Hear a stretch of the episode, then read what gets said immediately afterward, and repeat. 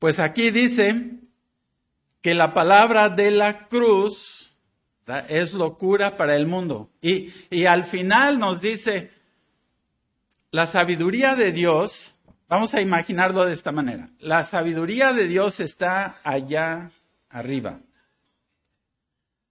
En las alturas y la sabiduría de los hombres está acá abajo, en lo profundo. Bien. Entonces, digamos que la sabiduría de Dios tiene mil puntos, mil renglones y, frases.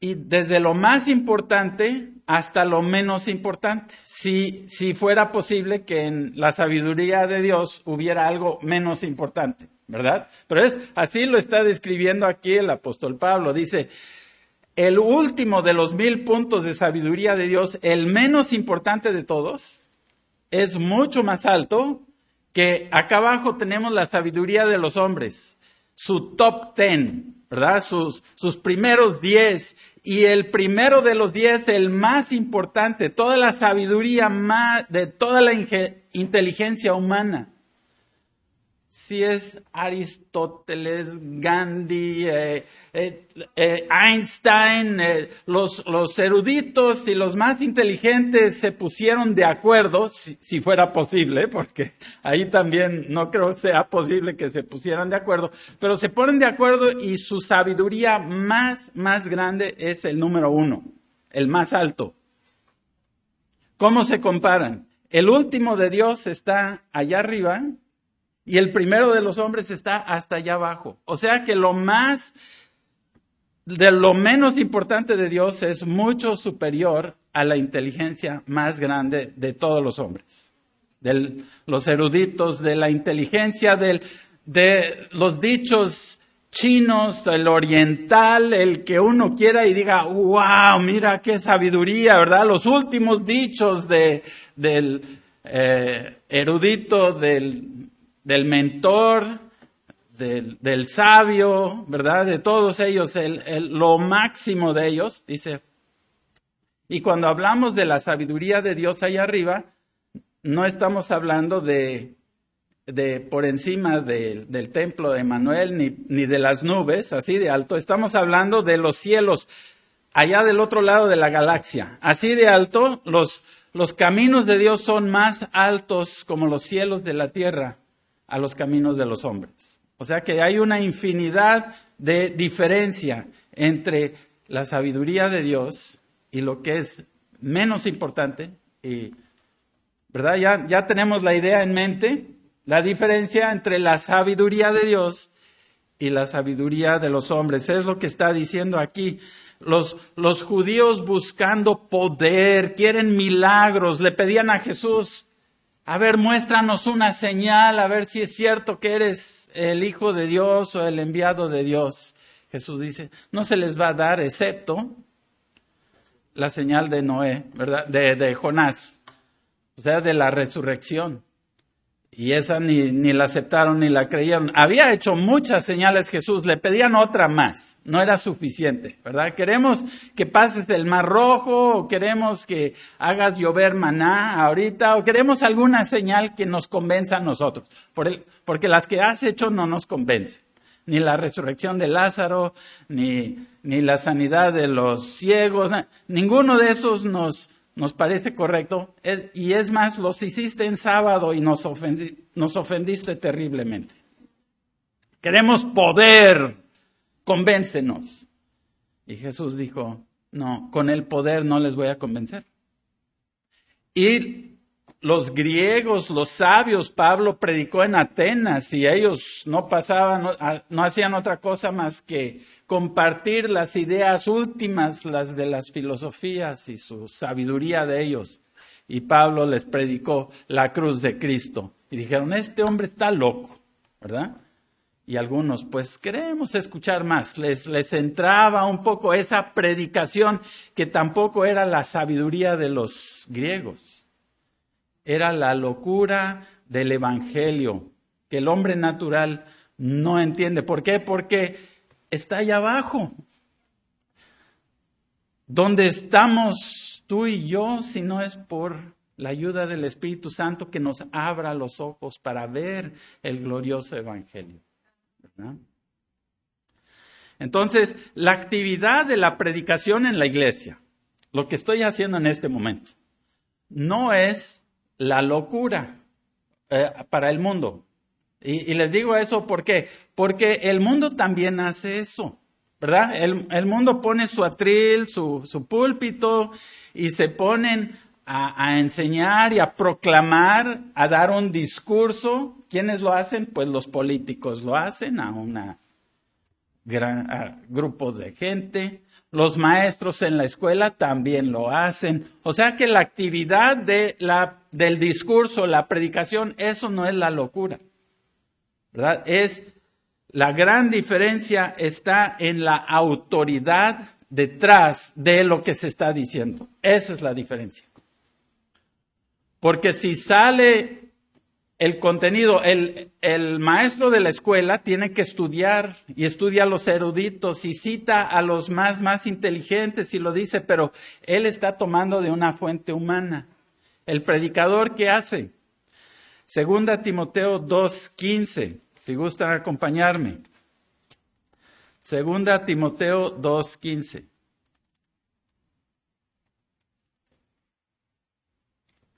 Tal vez ya lo sepan de memoria.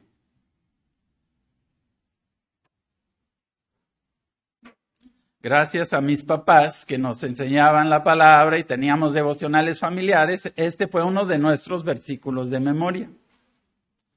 Y, puedo recordar, para mí la imagen es allá en la Ruiz Cortines, sentado como familia y repitiendo versículos como este, segunda de Timoteo 2.15. Procura con diligencia presentarte a Dios aprobado como obrero que tiene de qué avergonzarse que usa bien la palabra de verdad. ¿Qué está diciendo? Procura con diligencia presentarte a Dios.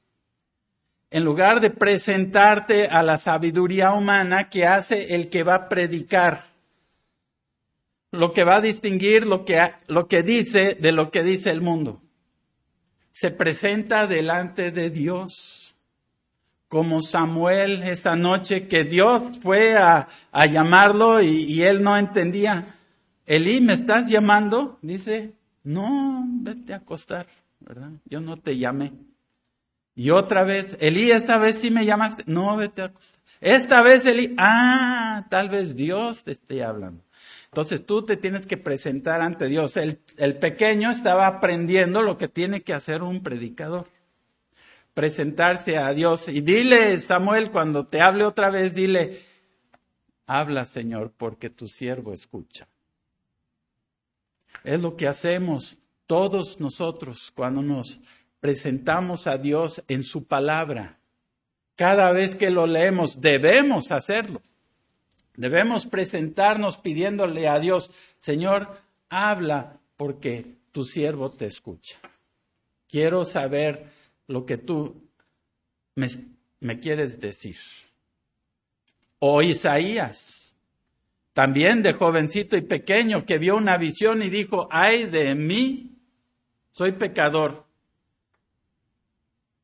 Y él no es el único pecador de este mundo, ¿verdad? Que cuando vea la gloria de Dios se dé cuenta de su pecado. Ah, solamente así podemos entrar a la presencia de Dios y darnos cuenta de quiénes somos. Señor, ay de mí. Y el Señor dice, yo ya te lavé, yo ya te limpié por medio de mi Hijo Jesucristo, cuando tú confiaste en Él. Ya eres puro. ¿Quién va a ir a predicar por mí? Isaías dijo, heme aquí, envíame a mí. No porque soy digno, pero porque tú me has abierto los ojos, yo veo tu sabiduría Tú quieres que se proclame esa sabiduría y me permites hacerlo. Oh, qué increíble privilegio. Y una cosa es la predicación en la iglesia que decimos que no es tan diferente a la del mundo. La autoridad es la diferencia, pero también está la predicación en la calle, en las casas, en la conversación individual. el ministerio privado de la palabra, de eso vamos a hablar más mañana, en la autoridad de las escrituras, en la consejería. Pero en la predicación es lo mismo.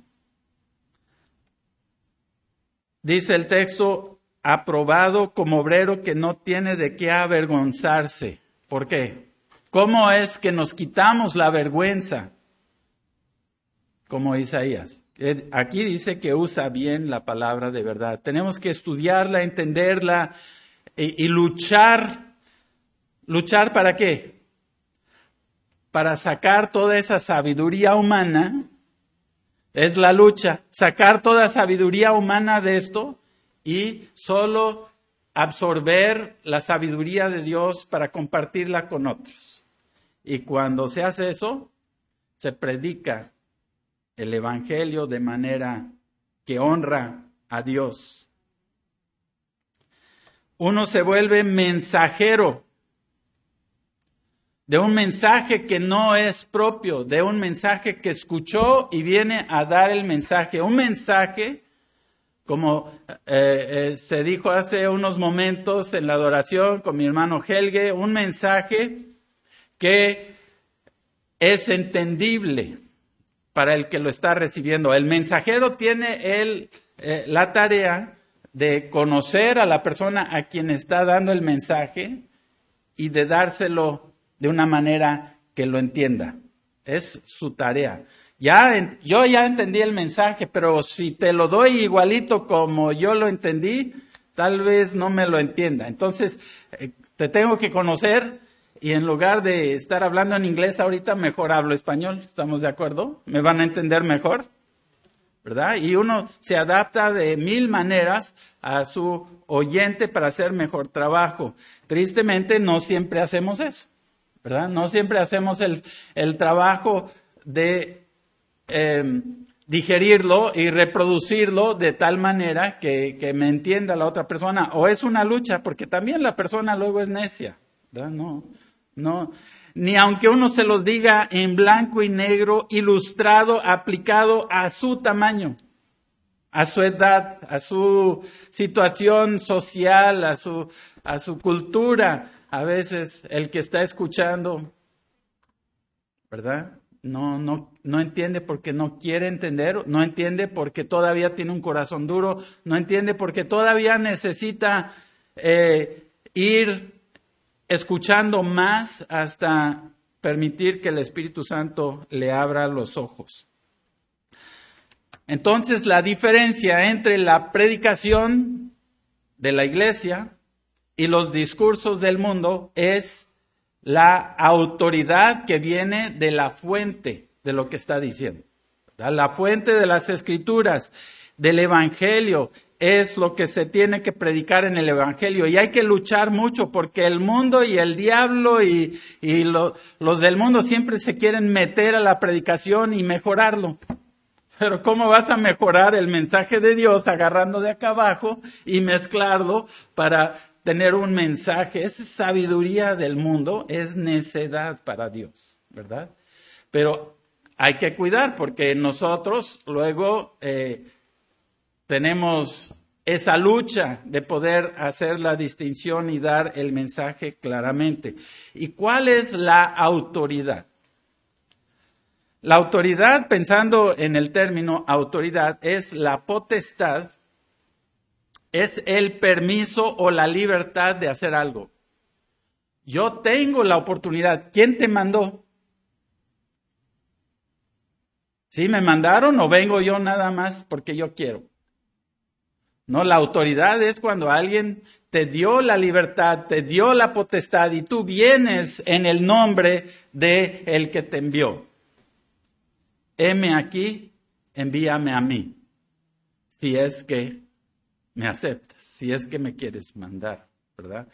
En el nombre de Dios. Es el derecho de ejercer una actividad, un poder, un encargo pero en nombre del que me ha enviado. Esa es la autoridad del predicador.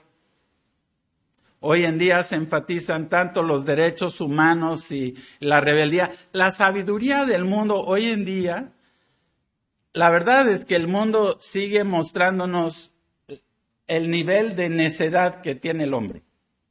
Por ejemplo, la gran sabiduría de la humanidad, la que ahorita los tiene fascinados al mundo, es que si tú naces niño y te sientes niña, tú puedes ser niña.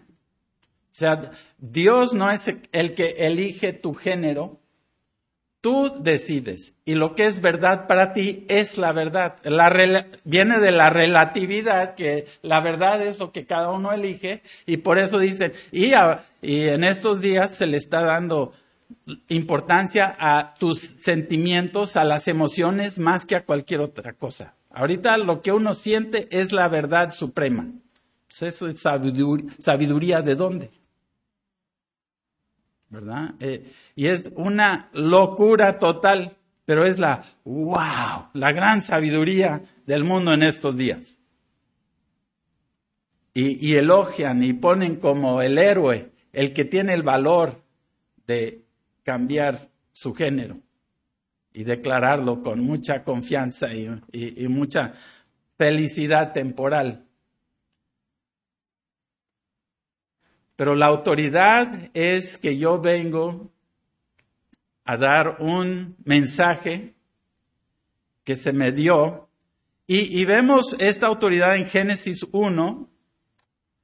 Vamos a Génesis 1, 27 y 28, donde Dios da y explica cómo está dando autoridad a los hombres.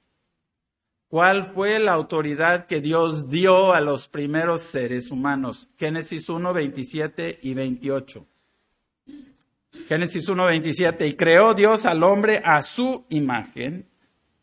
A imagen de Dios lo creó, varón y hembra los creó. Y los bendijo Dios y les dijo, fructificad y multiplicaos, llenad la tierra y sojuzgad y señoread en los peces del mar, en las aves de los cielos y en las bestias de la tierra, o sea, sobre todos los animales. ¿Dónde está la autoridad conferida aquí? Sojuzgad y señoread. O sea, dominen, utilicen, pongan a trabajar los animales, ustedes dominando a los animales, ustedes mandando a los animales y hagan que trabajen y les ayuden en esta tarea que les he dado. Tienen autoridad sobre los animales, ¿verdad? ¿Qué tipo de autoridad fue esta? Fue autoridad para que Adán y Eva hicieran lo que quisieran con los animales. El versículo 27 lo dejó en claro, ¿no? Ustedes fueron hechos a imagen de Dios y deben representar y eh, reflejar a Dios. En su manera de trabajar van a dominar a los animales, pero lo van a hacer para cumplir con los propósitos que Dios les ha dado sobre la tierra, de glorificar a Dios. Si glorifican otra cosa, no están cumpliendo. No tienen autoridad para eso. Tienen autoridad para glorificar a Dios. Entonces vemos aquí en estos textos los cuatro principios de la mayordomía. ¿Recuerdan? La mayordomía es Dios es dueño de todo, yo soy dueño de nada.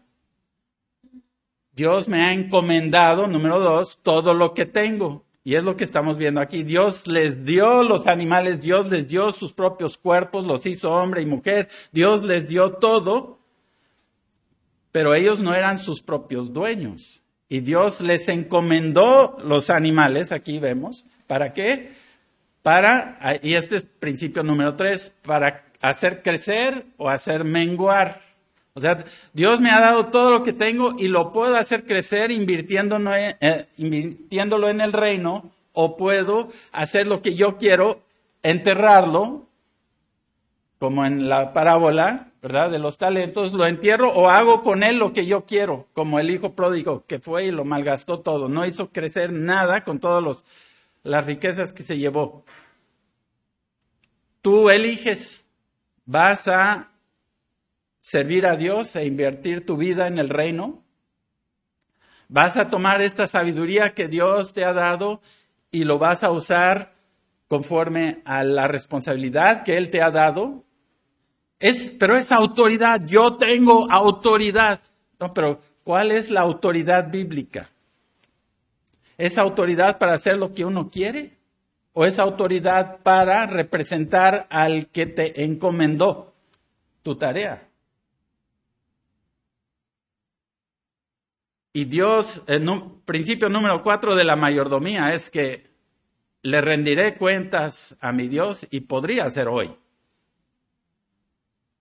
Hoy podría ir a la presencia de Dios y tener que rendir cuentas por todo lo que he hecho con mi vida, pero soy mayordomo. ¿Qué he hecho con lo que Él me ha dado? Entonces la autoridad es, hay que entenderlo como una responsabilidad, como una mayordomía, no es autoridad para hacer la voluntad de uno. Por eso en Mateo 9:6 Jesús dijo, para que sepas que el Hijo del Hombre tiene potestad, tiene autoridad en la tierra para perdonar pecados. Tenía allí enfrente de él un paralítico, ¿se acuerdan? Lo habían bajado por el techo. Y le dijo, tus pecados te están perdonados después de una conversación donde obviamente el hombre mostró su fe en Jesús y él le dijo, tus pecados te son perdonados y todos dicen, pero ¿qué autoridad tienes tú para perdonar pecados? Y Jesús dijo, pues para que sepan que el Hijo del Hombre tiene autoridad, levántate, toma tu cama y vete a tu casa, ¿verdad? Se levantó, agarró su cama y toda la gente se quedaron asombrados y dijeron esto. Dice el versículo 8 de Mateo 9. Y la gente al verlo se maravilló y glorificó a Dios que había dado potestad a los hombres, que había un hombre aquí que tenía esa autoridad. ¿Cómo supieron que sí tenía autoridad para perdonar pecados? Porque sanó al hombre, ¿verdad? Ahora, Jesús dijo, para que sepan que yo tengo autoridad para perdonar, hago esto. Él tenía esa autoridad. ¿Los predicadores tienen la misma autoridad? A ver. El predicador tiene la misma autoridad de decirle a una persona tus pecados te son perdonados. ¿Verdad que no se nos ha dado toda autoridad? A Jesús se le dio toda autoridad. Él no nos dio a nosotros toda autoridad. Nosotros tenemos autoridad para predicar su palabra. Hay autoridad, pero solamente cuando predicamos la palabra de Dios y nos sujetamos a la palabra de Dios. No tenemos la autoridad para perdonar el pecado de nadie. Bueno, tenemos autoridad para perdonar al que nos ofendió a nosotros. No tenemos autoridad para perdonarles los pecados delante de Dios. Esa es una gran confusión que ha habido en la historia del hombre, ¿de acuerdo? Y cuando entendemos el Evangelio, se nos abren los ojos. Oh, ¿verdad? El perdón de pecados viene de esta manera, no de esta manera. Viene de esa manera y no de esa manera. Es sabiduría de Dios en el perdón de los pecados. De chiquitos mi hermana se acercó a mis hermanos y yo, somos cuatro mayores a Debbie, ella se acerca y dice, dejen de jugar, lávense las manos y vayan a comer. ¿Creen que le hicimos caso? Pues a ella le gustaba mandar, pero llegó a mandar en su propia autoridad, ¿verdad? Y luego ella dice, dice mi mamá que dejen de jugar y se laven las manos y vayan a comer. Ah, sí, sí, ¿verdad? O sea, la autoridad fue diferente. Una es yo digo y el otro fue la autoridad dice, ¿verdad? Tu mamá dice. Tito 2.15 dice, esto habla y exhorta y reprende con toda autoridad, pero no nos está dando nuestra propia autoridad. Toda la autoridad es la de allá arriba. Eso es cuando hay autoridad. Mi hijo Natanael, cuando tenía unos tres años de edad, nos dijo, ah, papi, sí, Dios te manda a ti, tú mandas a mamá y, y tú y mamá me mandan a mí. ¿Y yo a quién mando? Tenía tres años de edad. Pero ahí estaba entendiendo algo, ¿verdad? Estaba entendiendo el Evangelio. Estaba entendiendo que Dios está por encima de mis papás. ¿Cuántos niños entienden eso? ¿Cuántos padres aplican disciplina diciéndoles, si no te disciplino, Dios me disciplina a mí? Yo te amo y te disciplino porque Dios a mí me disciplina y Él me manda a disciplinarte. Tengo que obedecer a Dios. Eso es enorme. Prepara los corazones para el Evangelio. Y mi hijo dijo, ¿yo a quién mando? Le dijimos, tú mandas a tus juguetes. Y él dijo, ah, sí es cierto. ¿Verdad? Como Dios le mandó a Adán y Eva a, cuidar, a usar los animales para hacer su trabajo, le estábamos diciendo a Natanael, a esta edad tú mandas a tus juguetes, tú los pones acá y, hacen y, y, hablan y todo, ¿verdad? ¿Sí? Dicen todo lo que tú quieres que digan. Eso es lo que hacen los juguetes. Tú mandas. Sí, sí. O sea que uno va entendiendo cómo funciona la autoridad. ¿Cuántos predicadores tanto del mundo o de iglesias que pierden el Evangelio. ¿Por qué? Porque han dejado de escuchar, han dejado de entrar a la presencia de Dios y, le van metiendo su propia sabiduría. Ah, Dios, aquí, seguramente aquí se equivocó alguien y le tengo que cambiar y meter algo mejor a lo que dice aquí. Qué confusión, ¿verdad? Entender, no entender que Dios ha cuidado su palabra y habla claramente por su palabra y es, es el Evangelio de la cruz. Y, ya para entender eh, aún mejor este asunto de la predicación y la autoridad de la predicación, volvemos a Génesis 1, pero ahora vamos a los primeritos versículos.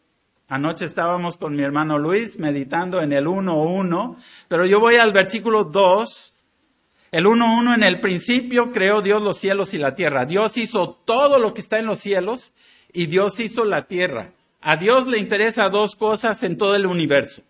Le interesa todo lo que está más allá de la tierra y le interesa la tierra.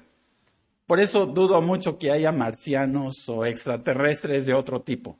Yo creo en los extraterrestres, se llaman ángeles, pero otro tipo de extraterrestre no. ¿Por qué? Porque Dios está enfocado en lo que hizo aquí en la tierra. Dice, hizo los cielos y la tierra. ¿Y cómo hizo la tierra? El versículo 2 empieza a describir en detalle y dice, y la tierra estaba desordenada y vacía y las tinieblas estaban sobre la faz del abismo. ¿Eso qué significa? Pues yo lo entiendo de esta manera. Dios ya había hecho los elementos con los que iba a hacer toda la atmósfera de la Tierra y la Tierra también. ¿Cuáles elementos? Conocen la tabla química de los, ya hay ciento y tantos elementos, ¿no? Ahí viene oxígeno, nitrógeno, hidrógeno, cobre, oro, plata y un montón de, son los elementos más básicos y de esos, de esos 109 o cuántos hay elementos está hecho todo lo que hay en nuestra galaxia. Si los científicos lo analizan y, lo, lo, checan en el tele, ¿verdad? En, su microscópico y eh, microscopio y todo y lo analizan, encuentran estos elementos básicos. De eso está hecho todo. Entonces, lo que Dios había hecho era hacer todos esos elementos, pero estaba en, un, en una masa aguada, en un abismo, en, un pantano de tinieblas, dice, ¿verdad? Estaba desordenada y vacía y las tinieblas estaban sobre la faz del abismo. O sea que estaban todos esos elementos allí y el Espíritu de Dios estaba como el, eh, alfarero que tiene su bola de barro y le está, ¿qué voy a hacer de esta bola de barro? ¿Qué voy a hacer? Así estaba el Espíritu de Dios. ¿Qué voy a hacer de esta bola de barro? Pero antes de empezar a darle forma, ¿qué hace? Ah, y, este abismo dice que era inhabitable. ¿Qué puede crecer y, tener vida dentro de esa masa aguada de átomos regados? Nada, dice, era inhabitable, era vacía. Vacía en el sentido de que nada vivía allí. No había vida, era nada más un, un montón de masa aguada que no hace nada en, tinieblas. ¿Y qué fue lo primero que Dios hizo con esa masa aguada en el versículo 3? Y Dios dijo, sea la luz.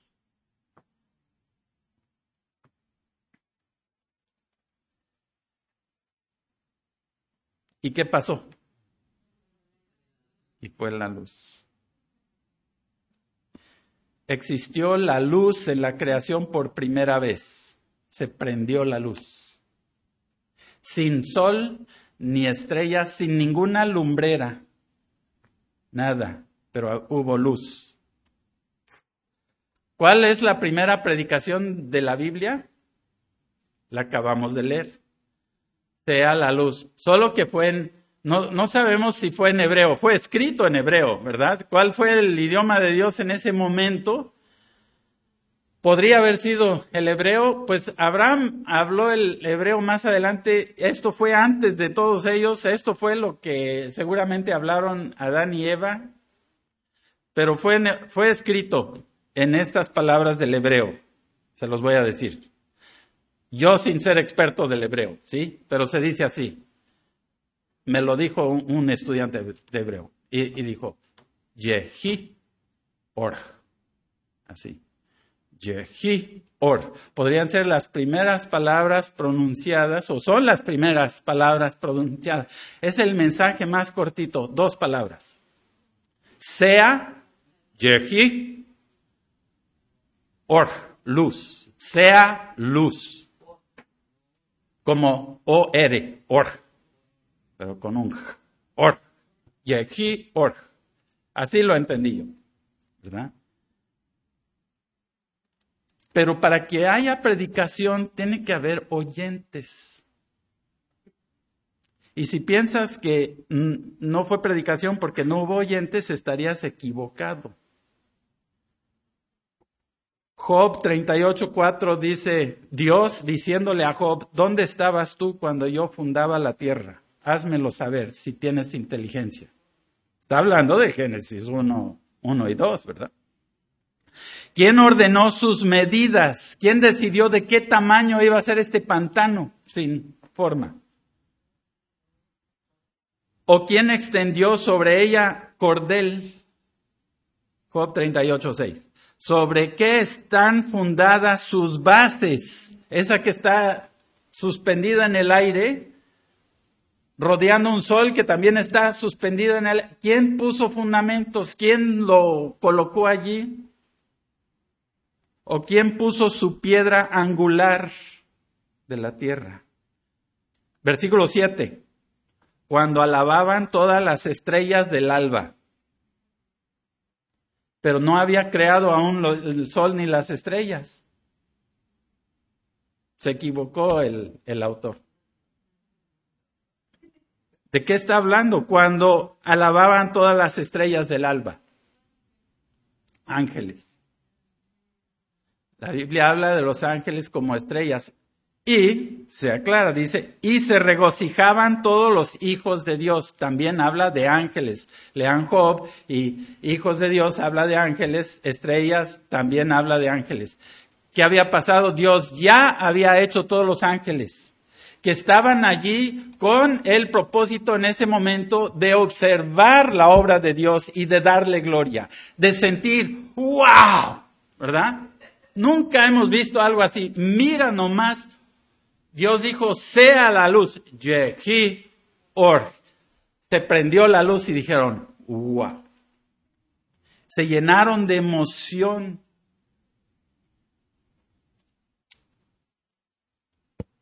Cuando escuchamos las predicaciones en la iglesia, no nos alegramos y no sentimos asombros cuando el predicador hace un trabajo de hacernos ver una verdad que no habíamos visto antes o que lo hizo más claro o lo ilustró de una manera que uno dice, ya lo comprendí mejor, gracias a Dios. O estás leyendo en, en tu tiempo devocional y lees y dices, Señor, no había entendido este texto como hoy lo estoy entendiendo o me lo estás aplicando de una manera, wow. Estar en presencia de Dios es lo que hace el predicador. Tiene que presentarse a Dios, estar en su presencia, recibir un mensaje y cuando tiene ese mensaje, se lo tengo que decir a alguien. ¿verdad? Dios me ha hecho entender algo y se lo voy a, y son los momentos más hermosos de la vida cuando estamos compartiendo un mensaje, una verdad que Dios nos, nos dio el entendimiento de entender. El mundo no tiene esa experiencia, está hundida, está esclavizada en su necedad. No tiene la experiencia de conocer la sabiduría de Dios que viene desde lo más alto. Entonces Dios hizo esta predicación y los ángeles lo vieron. Ahora conectemos Génesis 1 con Primera de Juan, también eh, Primera de Juan 1. Juan tiene el hábito de, hablar de esos principios. Cuando empezó el, el Evangelio de Juan, ¿qué dijo? En el principio era el verbo. Cuando él dice en el principio, ¿a qué se está refiriendo? Génesis 1.1, en el principio Dios creó los cielos y la tierra. Él le, encanta conectar estos pensamientos y en Juan 1.1 también y, y, los versículos siguientes está haciendo lo mismo, solo que quiero leer los versículos 5 y 6. Primera de Juan 1.5, este es el mensaje, la predicación que hemos oído de él y os anunciamos la predicación, el discurso. Está hablando de la de la predicación, del discurso, del mensaje, del, heraldo. Dice, esto es lo que les anunciamos, que Dios es luz. Sí, or. Dios es or. Hebreo, ¿verdad? Él está escribiendo en griego. No busqué la palabra luz en griego, pero, ¿verdad? Eh, Dios es luz y no hay ningunas tinieblas en él. Si decimos que tenemos comunión con Él, pero andamos en tinieblas, ¿cuáles tinieblas? Génesis 1.2 habló de las tinieblas del abismo. Entonces, desde Génesis 1.2 ya nos está diciendo, Dios toma las cosas que están en tinieblas y les trae luz. ¿Con qué trae luz? Con su palabra. En la predicación del Evangelio llega la luz a las tinieblas. Está pasando eso, no lo, no lo, no se ve así en el momento, pero es lo que está pasando espiritualmente. Una persona en tinieblas, acá abajo, en, en, perdido en el pantano, en el abismo del mundo, nos hace pensar en el Salmo 40, ¿no? El Señor se inclinó a mí, me escuchó y me sacó del lodo, del pantano, y me puso sobre la roca. ¿Quién es Cristo? Entonces, ¿conocen el Génesis 3.15 como el protoevangelio? Cuando Dios le dijo a Adán y Eva, la semilla de la mujer aplastará la cabeza de la semilla de la serpiente. Y es es, se está refiriendo a la cruz, ¿verdad? Cuando Jesús derrota a la muerte, el pecado y el diablo. Y se llama el protoevangelio, el primer evangelio. Yo les sugiero que haya un protoevangelio antes de ese, Génesis 1, 3. Y sea la luz. Porque bajó la luz del, del cielo, la luz vino al mundo. Yo soy la luz del mundo, dijo Jesús. Y aquí dice, Dios es luz y no hay tinieblas en él. Y cuando él habla, llega la luz a los que estábamos en tinieblas y nos saca de las tinieblas y nos ha puesto en su luz admirable.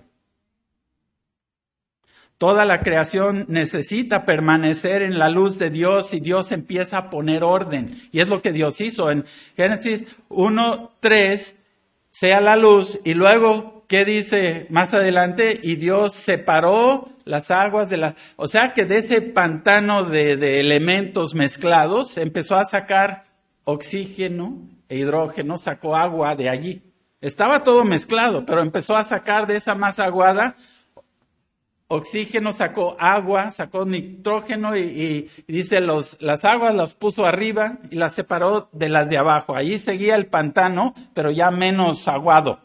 El que, ¿Por qué? Porque ya le sacó mucho aire y mucho, ah, ah, mucha agua, mucho H, H2O, o H2O. Sí, le sacó de ahí un montón de H2O. Dejó más H2O para hacer los mares y los ríos y eso, ahí abajo. Ahí lo dejó. Después iba a separar la tierra de esa parte. ¿Sí? Dios estaba separando lo que ya había hecho. ¿Habló Dios antes de Génesis 1, 2? Seguramente sí, pero no se graba lo que dijo. Esa no es parte de la revelación. ¿Por qué? Porque quiere enfatizar cuando él dijo, sea la luz, la predicación. Y cuando predicamos es lo que estamos haciendo. Pero no estamos diciendo, yo digo, sea la luz, ¿verdad? No, Él dijo, sea la luz. Estamos dando el mensaje de Dios, no el nuestro. Y cuando decimos los pecados son perdonados, estamos diciendo Él perdona pecados, no estamos diciendo yo perdono pecados. Solo Jesús podía decir eso, como el Hijo de Dios. Ahora, un detalle que les comparto de aquí que es hermosísimo, de, pensando en Juan 1 y en Génesis 1, 3, y eso es Dios es luz. Aquí vemos que Dios en su carácter tiene una sencillez que nosotros no tenemos. Nosotros estamos hechos de carne y hueso y tenemos miembros, ¿verdad? Si, si nos cortamos el brazo o si nos sacamos el ojo, como dice Jesús, cuando necesitas quitar una parte de ti para arrepentirte y creer. Entonces, hacemos una acción y tenemos partes. A Dios no se le puede hacer eso. Dios no tiene miembros separados. Y, y luego pensamos esto, ¿verdad? Dios es santo y Dios es amoroso. Y él, él de alguna manera tiene que equilibrar su santidad con su justicia y con su amor. ¿Cómo lo hace? Pero ¿saben qué? Ni es correcto pensar así. Porque Dios es una sola esencia. Dios es luz. O sea, en todo su, lo que Él es, Él es luz. Y no puedes extraer la luz de Él. Él siempre es luz. Dios es amor es luz, amor, justicia, eh, eh, misericordioso, santo, todo a la vez en un solo, en una sola esencia. No tiene miembros que se le pueda quitar una parte. Entonces, cuando Dios actúa en su amor, también está actuando en su justicia y en su santidad. Siempre. Nunca es, ahora soy santo y luego soy justo en, el gran trono blanco voy a ser justo y santo, y, en el cielo con los hijos voy a ser amoroso. No, Dios es siempre amoroso y justo, en su juicio también, y en la presencia de sus hijos también es justo y santo, porque Él juzgó el pecado de sus hijos en la cruz. Y Él es totalmente justo y santo para aceptarnos en Cristo como si fuéramos sin pecado. Increíble. Dios es una sola esencia en tres personas. Nosotros somos una persona con muchos miembros, ¿verdad? Y, tenemos que reflejar a Dios. Queremos ser como Él, pero no podemos ser luz, ni ser gracia. Juan dice en Juan 1.1, vimos su gloria en gracia y verdad. Él es gracia y Él es verdad. Jesús dijo, yo soy el camino, la verdad y la vida. Yo soy el camino, yo soy la verdad, yo soy la vida. Él es todos sus atributos en integridad, en eh, pleno, de manera completa, dice de Jesús, Colosenses 1, en Él habita toda la deidad. ¿Cómo? Porque es completo. Y esto es también maravilloso e increíble pensarlo, pero ese Dios, quien es así, quien es luz y quien es amor, tomó forma de su creación y se hizo hombre. ¿Agregó partes? No. No. Él habita en, en, esa forma humana del Hijo de Dios en toda su plenitud. ¿Cómo? Tú explícalo. Yo no puedo pero es maravilloso. Y estando sobre la cruz que Dios Padre amontonara sobre él el pecado de todos nosotros por su amor y por su justicia y su santidad, lo hizo todo a la vez, estaba actuando él en perfecta conformidad de quién es Él, puro y santo, y en ningún momento jamás se ha desviado. Tú no le puedes quitar nada a Dios. Nadie puede quitarle nada a Dios. Es imposible quitarle algo de Dios. Es imposible asustar a Dios. Es imposible preocupar a Dios. Él jamás ha visto algo que le dé miedo. Jamás. Por eso nos dice, no temas. Yo soy Dios. Yo estoy contigo. Wow. Hebreos 13:8. Jesucristo es el mismo ayer y hoy y por los siglos. Conocer a Jesús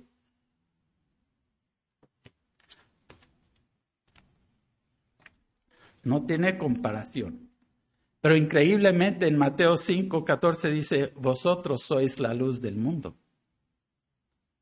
Tú eres la luz del mundo. ¿Cómo? ¿Igual que como Dios es la luz del mundo? No.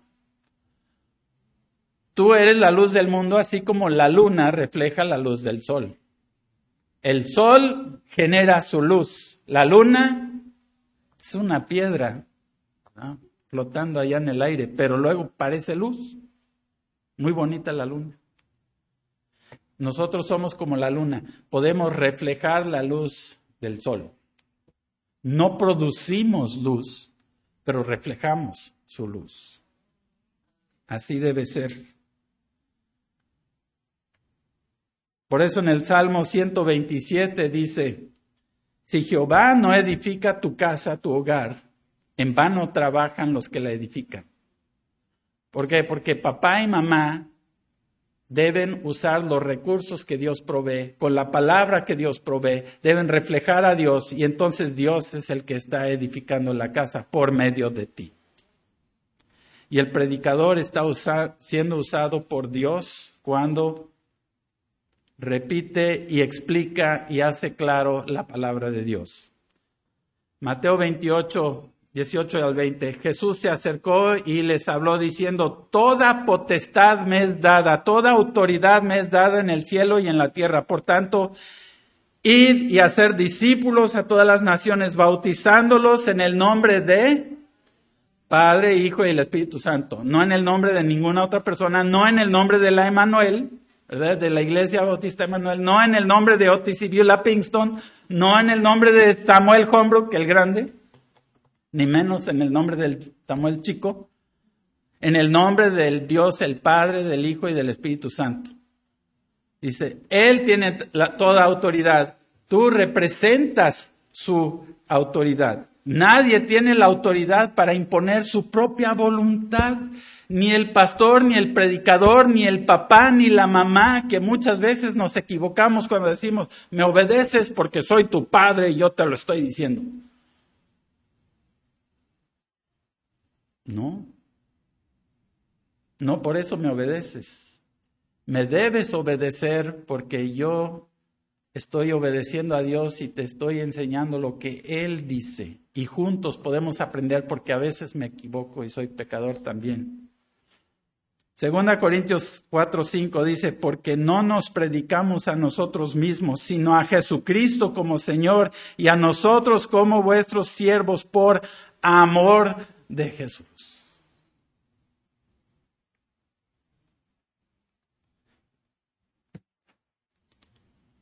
La predicación bíblica tiene esa autoridad.